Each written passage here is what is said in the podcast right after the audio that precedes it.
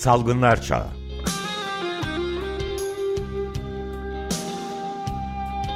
Pandemide Sağlık.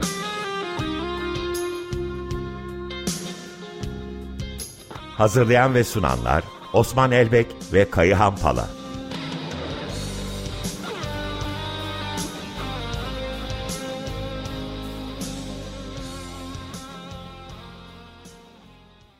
Merhabalar.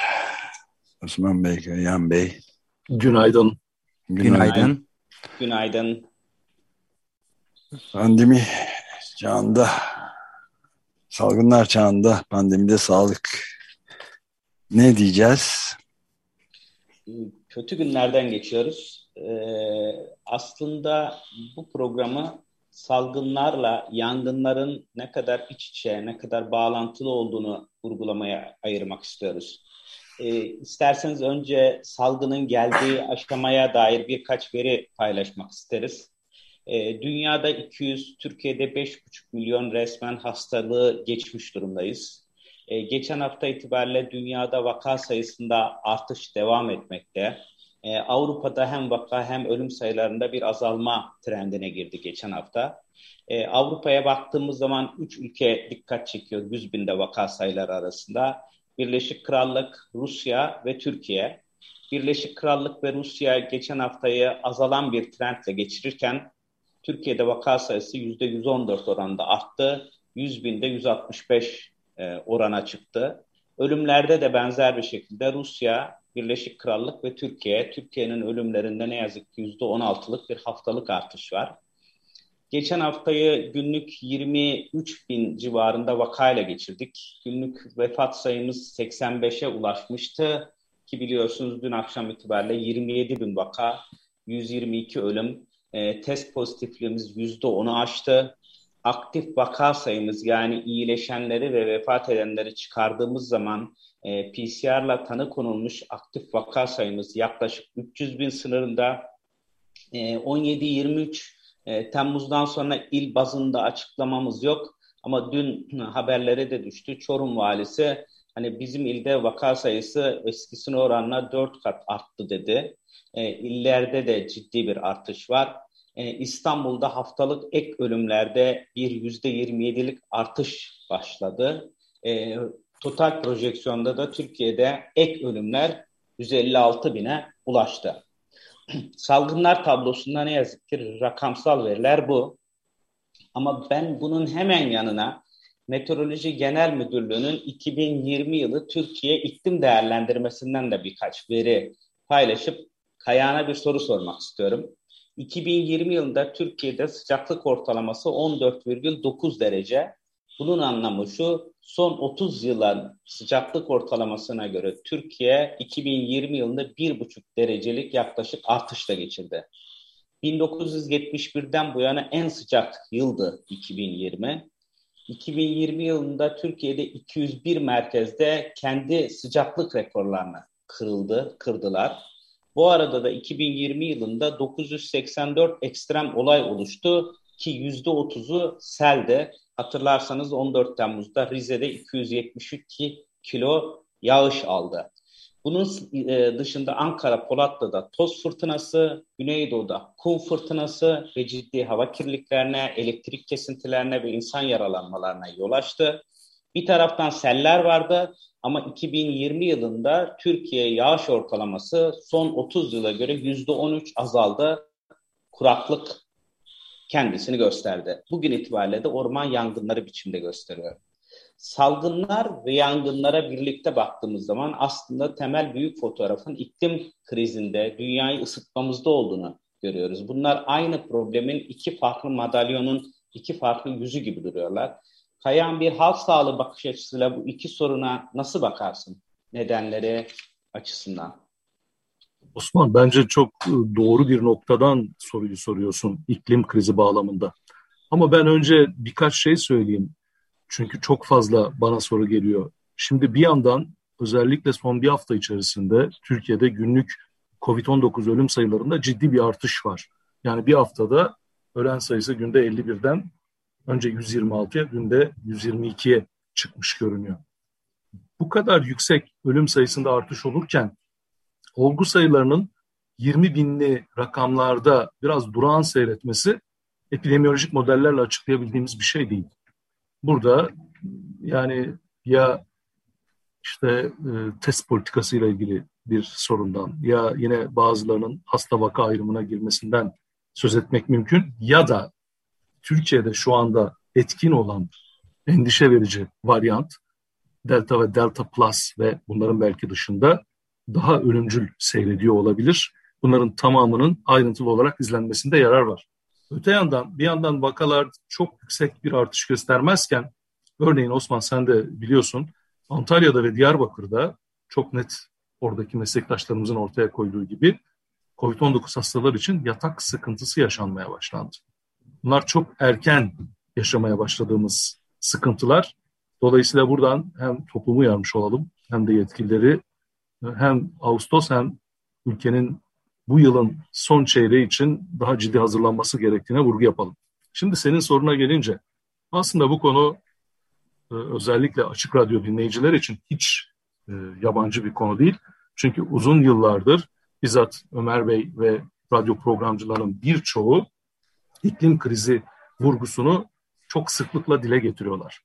Ve hükümetler arası iklim değişikliği paneli diye Türkçe çevrilebilecek işte IPCC'nin raporlarına baktığımızda hem dünyayı hem de Türkiye özelinde Türkiye'yi ilgilendiren bu iklim krizinin çok ciddi sıkıntılara yol açma potansiyeli uzun zamandır söyleniyor. Öyle ki bunun yalnızca sağlık etkileri ne olabilir diye araştırmak için biliyorsun Lancet Geri Sayım diye bir e, topluluk kuruldu. Onun içerisinde Türkiye'den de meslektaşlarımız var ve Lancet Geri Sayım 41 gösterge ile iklim krizinin sağlık etkilerini izlemeye çalışan bir raporlama sürecini getiriyor. Şimdi bir yandan özellikle bu sıcak hava dalgalarının sağlık etkileri tartışılırken öte yandan bunun yalnızca insanlar için değil bütün canlılar için, doğa için ekolojik bir yıkıma yol açması eğer müdahale etmezse beklenen bir durumdu. Bunun sağlık alanındaki etkilerini bir süredir görüyoruz. Değişik hastalıkların hiç bilinmeyen ve öngörülmeyen kıtalarda ve ülkelerde karşımıza çıkması gibi. Ama senin de az önce söylediğin e, yangınlar gibi doğa tahribatının da karşımıza çıkması maalesef e, öngörüleri gerçekleştirmiş oldu. Çok değil daha bir iki yıl önce Türkiye'de bu kuraklığın orman yangınlarında ciddi bir artışa yol açabileceğine ilişkin tartışmalar, raporlar, benim de katıldığım e, bazı paneller gündeme gelmişti ve özellikle e, orman mühendisliği konusunda yetkin meslektaşlarımızın dikkat çektiği, aman dikkat bakın bu süreçler eğer müdahale edilmezse büyük yıkımlara yol açabilir diye uyarılar maalesef pek ciddi alınmamış görünüyor. Burada istersen biraz şunu da tartışalım Osman aslında Türkiye'de kamu yönetiminin geldiği durumu tartışmamız lazım. Çünkü hem pandemiye verilmesi gereken yanıt hem de orman yangınlarına ilişkin koruma, önleme ve müdahale alanlarında karşılaştığımız sıkıntılar kamu yönetimi meselesinin hatta artık sorunu diyebiliriz. Sorununun tartışılması gerektiğini bence e, çok net ortaya koyuyor diye düşünüyorum. E, haklısın bu saptamana katılıyorum.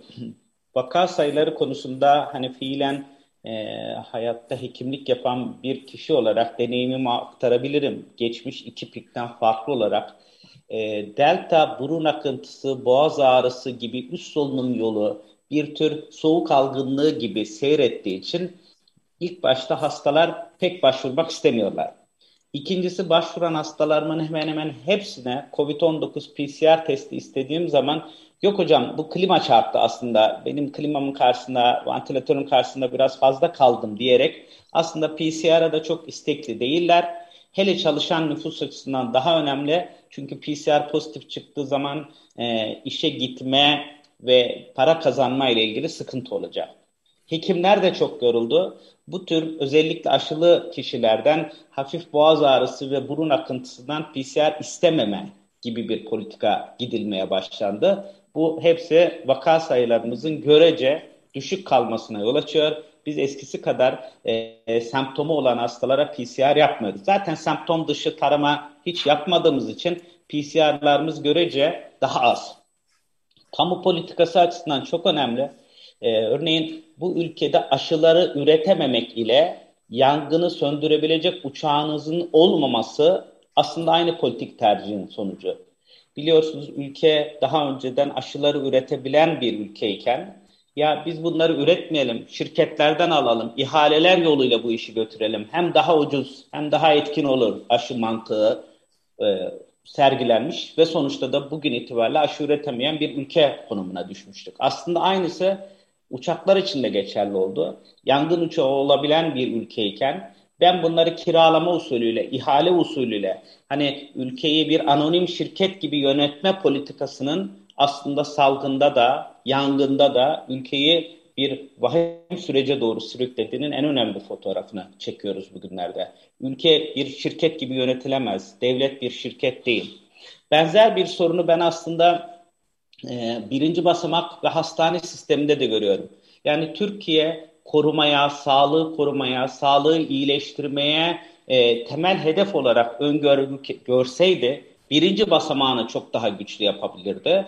Ama Türkiye daha çok hastalığı çünkü oradan daha çok para kazanılıyor diye hastane sistemini önceledi salgın politikasında. Yangın politikasına baktığımız zaman e, Sedat Ergen'in de bu hafta yazısında vardı. Türkiye'nin çok güçlü bir hava kuvvetleri var. Ama ne için? Bombalar atabilmek için çok güçlü. Ölmeye ve öldürmeye güçlü bir hava kuvvetleri inşa etmişsiniz. Yangınları söndürmeye, canları yaşatmaya dair değil. Yani siz sağlıkta aslında sağlık yerine hastalığı, yaşamda da yaşamak ve yaşatmak yerine ölmeyi ve ölmeyi, öldürmeyi önceliyorsunuz. Tam bu politik çıkmazları aslında belki bu salgınlar ve yangınlar gösteriyor gibi düşünüyorum. Ne dersin bilmiyorum. Çok haklısın. Ee, yani işte eldeki rakamlara bakalım. Bundan 19 yıl önce 19 tane yangın söndürme uçağı olan bir Orman Bakanlığı'nın bugün elinde 3 tane kiralanmış uçakla üstelik kuraklık bu kadar artarken müdahale etmeye çalıştığını görüyoruz ki gerçekten e, bunu anlayabilmek mümkün değil. Ayrıca şunu da anlayabilmek mümkün değil. Yani tamam hazırlıksız yakalandınız. Bu hazırlık aşamasındaki zaafları ortaya koyuyor. Ama o sırada yangın başlarken müdahale edebileceğiniz araçlar var. Şöyle düşün Osman, yani hepimizin kamu politikası açısından eleştirdiği tomalar çok sayıda e, ülkenin her tarafında konuşlanmış durumda. Bunlar su alabiliyorlar ve tazikli su fışkırtabiliyorlar değil mi? Ama bunların o bölgeye götürülmesi bile 6 gün sonraya denk düşüyor. Ya da bir takım insanların deniz yoluyla tahliye edilmesi için deniz kuvvetlerinin işte bölgeye gelmesi bir hafta sonraya denk düşüyor. Henüz bu süreçlerde askerlerin e, bu yangına müdahale etmesine ilişkin bir yaklaşım söz konusu değil. Bu arada elimizde işte e, yedi tane olduğu söylenen Türk Hava Kurumu'nun uçakları yerde bekletiliyor gibi hani benim teknik ayrıntılarına çok vakıf olmadığım ama bu alandaki gözlemlerine ve bilgilerine güvendiğimiz bu alanın akademisyenleri, işte pratisyenleri ve e, gazeteciler aracılığıyla öğrendiğimiz bir takım sorunlu alanlar var. Bunlar inisiyatif kullanamamaktan ve süreci yetkin insanlar e, bağlamında yönetememekten kaynaklanan sorunlar gibi görünüyor. Sen de görmüşsündür. E, Fatih Altaylı bir yazısında dile getirmiş. Örneğin o bölgedeki yangınlar, e, yangınla ilgili hiçbir eğitimi olmayan bir veteriner hekime verilmiş yönetici olarak. Dolayısıyla birçok sorunu tartışırken bir yandan kamu yönetimine ilişkin işte liyakat meselesini de gündeme getirmemiz gerekiyor anlaşıldığı kadarıyla. Ben buradan hemen ülkenin e, sağlıkla ilgili, pandemiyle ilgili gündemiyle de bir bağlantı kurayım. Yani bugünlerde sen de biliyorsun, Türkiye'de sağlık yöneticilerinin büyük bir çoğunluğu aslında yönetici olma potansiyeli olan insanlardan değil, işte iktidara ve onun düşüncesine yakın insanlardan e, belirlenmiş durumda gibi görünüyor. Öyle olunca da bir sürü sıkıntı karşımızda. Bunlardan bir tanesi halen Türkiye'nin pandemiyle ilgili verilerini açıklayabilecek bir potansiyelde olmaması. Yani şöyle düşün Osman, hangi ülke aşıyla kazandığı kazanımları aşı konusundaki tedirginliği ortadan kaldırabilmek için açıklamaktan çekinir. Biz aşının aşıların ne kadar işe yaradığını başka ülke örnekleri üzerinden paylaşmaya çalışıyoruz. Oysa ülkemizde de biliyoruz ki özellikle yoğun bakımlardaki hasta profilinden aşı olanlar özellikle iki tane mRNA aşısı olanlar yoğun bakımlara hiç gitmeden ya hasta olmuyorlar ya hastalığı çok hafif geçiriyorlar. Ama buna ilişkin veriler çok kapsamlı bir şekilde yayınlanmadığı için insanlara aşının ne kadar iyi çalıştığı ülkemizdeki örnekler üzerinden açıklanmadığı için halen yurttaşlarımızın bazılarının kafasında aşılara ilişkin soru işaretleri var. Burada da bir kamu yönetimi zaafı olduğunu açıkçası ben düşünüyorum. Evet yani dış haberlerden e, almak mümkün derken çok haklısınız. E, yani Amerika Birleşik Devletleri'nden özellikle e, Sağlık Merkezi CDC'nin yaptığı net istatistiksel açıklamalardan görülüyor ki aşı olmuş olanlarda yüzde 99'un hatta yüzde 99,5'un üzerinde ölümü engelleyici ve hafif geçmesini sağlayan bir durum var. Hatta Amerika Birleşik Devletleri'nin 50 eyaletine ilişkinde aynı şeyler söylendi. Bazı eyaletlerinde yüzde yüz yani ölenlerin tamamı aşılanmamışlar arasından oluyor. Britanya'dan da bir ilginç haber vardı. Dünkü Guardian gazetesinde sağlıklı ve e, fit dedikleri formda bir insan 42 yaşında aşıyı reddetmiş ve Covid'den ölmüş pişmanlık belirtmiş son anda da büyük bir pişmanlık son derece e, dağlara daha 3 hafta önce dağlara çıkıyormuş filan ama böyle bir şey var. İngiltere'de tabii daha e, bilgi sahibi olabiliyoruz. O yüzden daha az bu sayı, sayıda görülenlerin ama Türkiye'de dediğiniz çok önemli çünkü açıklama yapılmıyor. Ve yapılan açıklamalar da Ömer Bey gerçeği yansıtmaktan uzak. Örneğin aşı oranlarına bakalım. Yani bakanlığın şimdi web sayfasına girin. Aşı ile ilgili öylesine e, rakamlar paylaşılıyor ki örneğin birinci doz Türkiye ortalaması yüzde 66 deniyor. Bazı illerden örnek vereyim. Muğla'dan örnek verelim. Yüzde 88 diye bir rakam görüyorsunuz. Şimdi sıradan Türkiye'li yurttaş bu yüzde 88'e baktığında vay Muğla'da tamam aşı problemi çözülmüş gözüyle bakabilir. Harita evet. mavilendirilmiş. Ama gerçek bu değil. Gerçek şu, bu hastalık sırasında bizim aşıyla bir koruma kalkanı oluşturabilmemiz için iki doz mRNA aşısı BioNTech ya da iki doz Sinovac ve bir doz toplam üç doz aşılı olmamız gerekiyor. Bunların oranına baktığımızda Türkiye'de bu sabah itibariyle bunların oranı yaklaşık yüzde 24. Yalnızca yüzde 24. Yani biz ülkemizdeki her dört yurttaştan yalnızca birini bu hastalığa özellikle endişe verici varyantlara karşı bir koruma altına alabilmiş durumdayız. Geri kalan henüz koruma altında değil. Öyle olunca da maalesef olgu sayılarında ve ölüm sayılarında bir artış karşımıza çıkıyor. Önümüzdeki aylarda da karşımıza çıkma potansiyeli var. Böyle yüzde yetmişler, seksenler gibi rakamları açıklayarak vatandaşta merak etmeyin bu sorunu çözüyoruz. Özellikle işte turizmin daha ön planda olduğu yerlerde hastalıkla ilgili bir problem yok diye açıklamanın hayatta karşılığı yok. Az önce size söyledim. Mesela haritaya bakın Antalya yüzde 72 görünüyor aşılamada. Ama dün itibariyle Antalya'da yoğun bakımlarda çalışan meslektaşlarımız COVID-19 hastaları için yatak bulmakta zorlandıklarına ilişkin bizzat sosyal medyada açıklamalar yapıyor durumdalar. Dolayısıyla biraz da insanları gerçeklerle buluşturarak ve onların kafasındaki soru işaretlerini gidermek için bilimsel bilgiyle onları buluşturarak bu süreci yönetmek gerekir. Bunu bir kez daha vurgulamak zorundayım. Burada evet. salgınlarla yangın e, politikası açısından bir benzerliği de hani devletimiz büyüktür, devletimiz güçlüdür, e, bir kibir ve bir destan yazdık politikasında görüyorum. Yani salgınlarda da benzer cümleler kuruldu birlikte salgına dair bir kampanya ve düzenleme hiç planlanmadı. Uzmanlık dernekleri, Türk Tabipleri Birliği, Türk Eczacıları Birliği gibi diğer meslek örgütleriyle birlikte bir mücadele tarzı hiç sergilenmedi. Benzer bir politikayı yangınlarda da görüyoruz aslında. Yangınların e, etkilediği Antalya gibi, Muğla gibi illerin belediye başkanları kriz masalarına davet edilmediklerini ifade ediyorlar.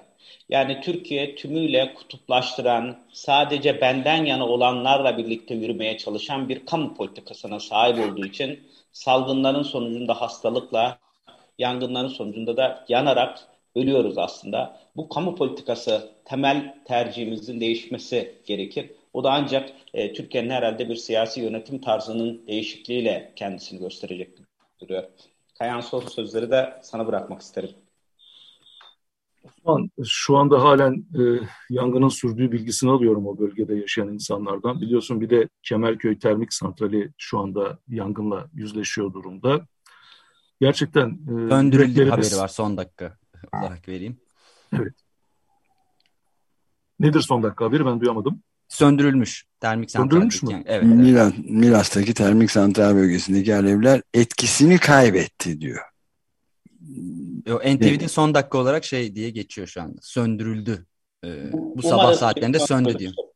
E, çünkü ciddi bir hava kirliliği potansiyeli de gelişiyor evet. o bölgede yangının dışında değil mi Kaya? Evet, Artık evet tam ona vurgu yapacaktım. Yani ne kadar söndürüldü sonradan tekrar bir sıkıntı olur mu bilmiyorum. Çünkü Tabii. söndürüldü sorun yok denilen yerlerde sonradan tekrar e, yangın tehdidinin olduğuna Doğru. ilişkin haberler de var. Evet. Ama Kemerköy Termik Santrali yangını bizim açıdan şu açıdan önemli. O ekstra bir hava kirliliği ve oradaki başka bir takım kimyasallar nedeniyle ciddi sıkıntı yaratma potansiyeline sahip. O açıdan dikkat etmek lazım. Bu arada Kemerköy Termik Santrali Türkiye'deki diğer santrallerle birlikte 13 termik santralin aslında hava kirliliği yaratma potansiyeli yüzünden 2020 yılında kapanması gereken santrallerden biri olduğunu da buradan vurgulamış olalım.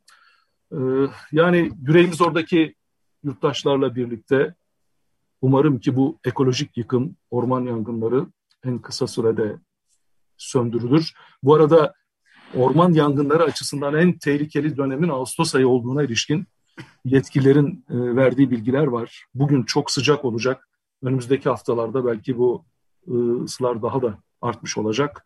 Dolayısıyla Türkiye'nin her yanında böylesine bir tehdite karşı önlem alması gerektiğini yetkililerin bir kez daha vurgulamış olalım. Ve bugün programımızı Cem Karaca'dan bu son olsun diye bitirelim. Gerçekten de bu son olsun. Çok teşekkür ederiz. Görüşmek üzere. Görüşmek üzere. Hoşçakalın.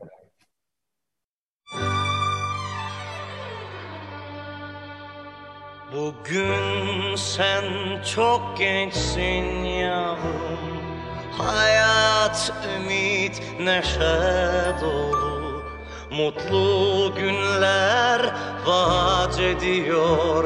Sana yıllar ömür boyu. Ne yalnızlık ne de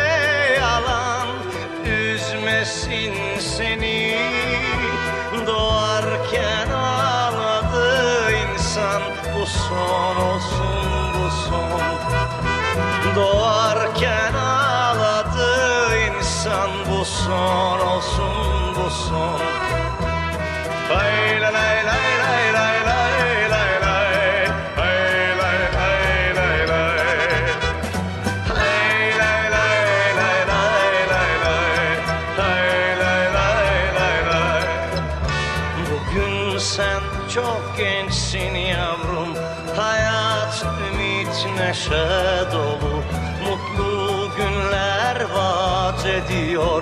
sana yıllar ömür boyu.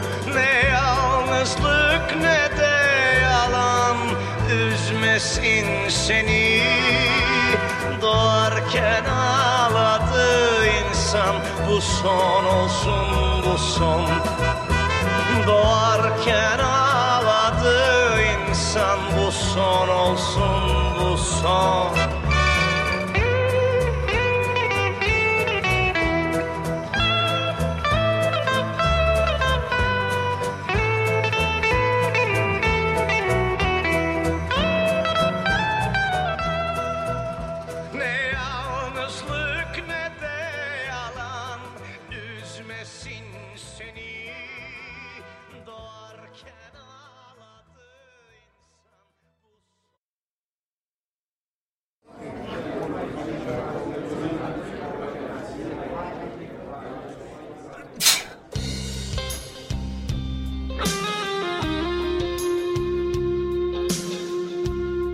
Salgınlar Çağı.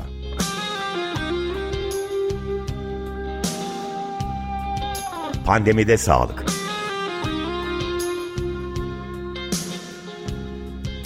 Hazırlayan ve sunanlar Osman Elbek ve Kayıhan Pala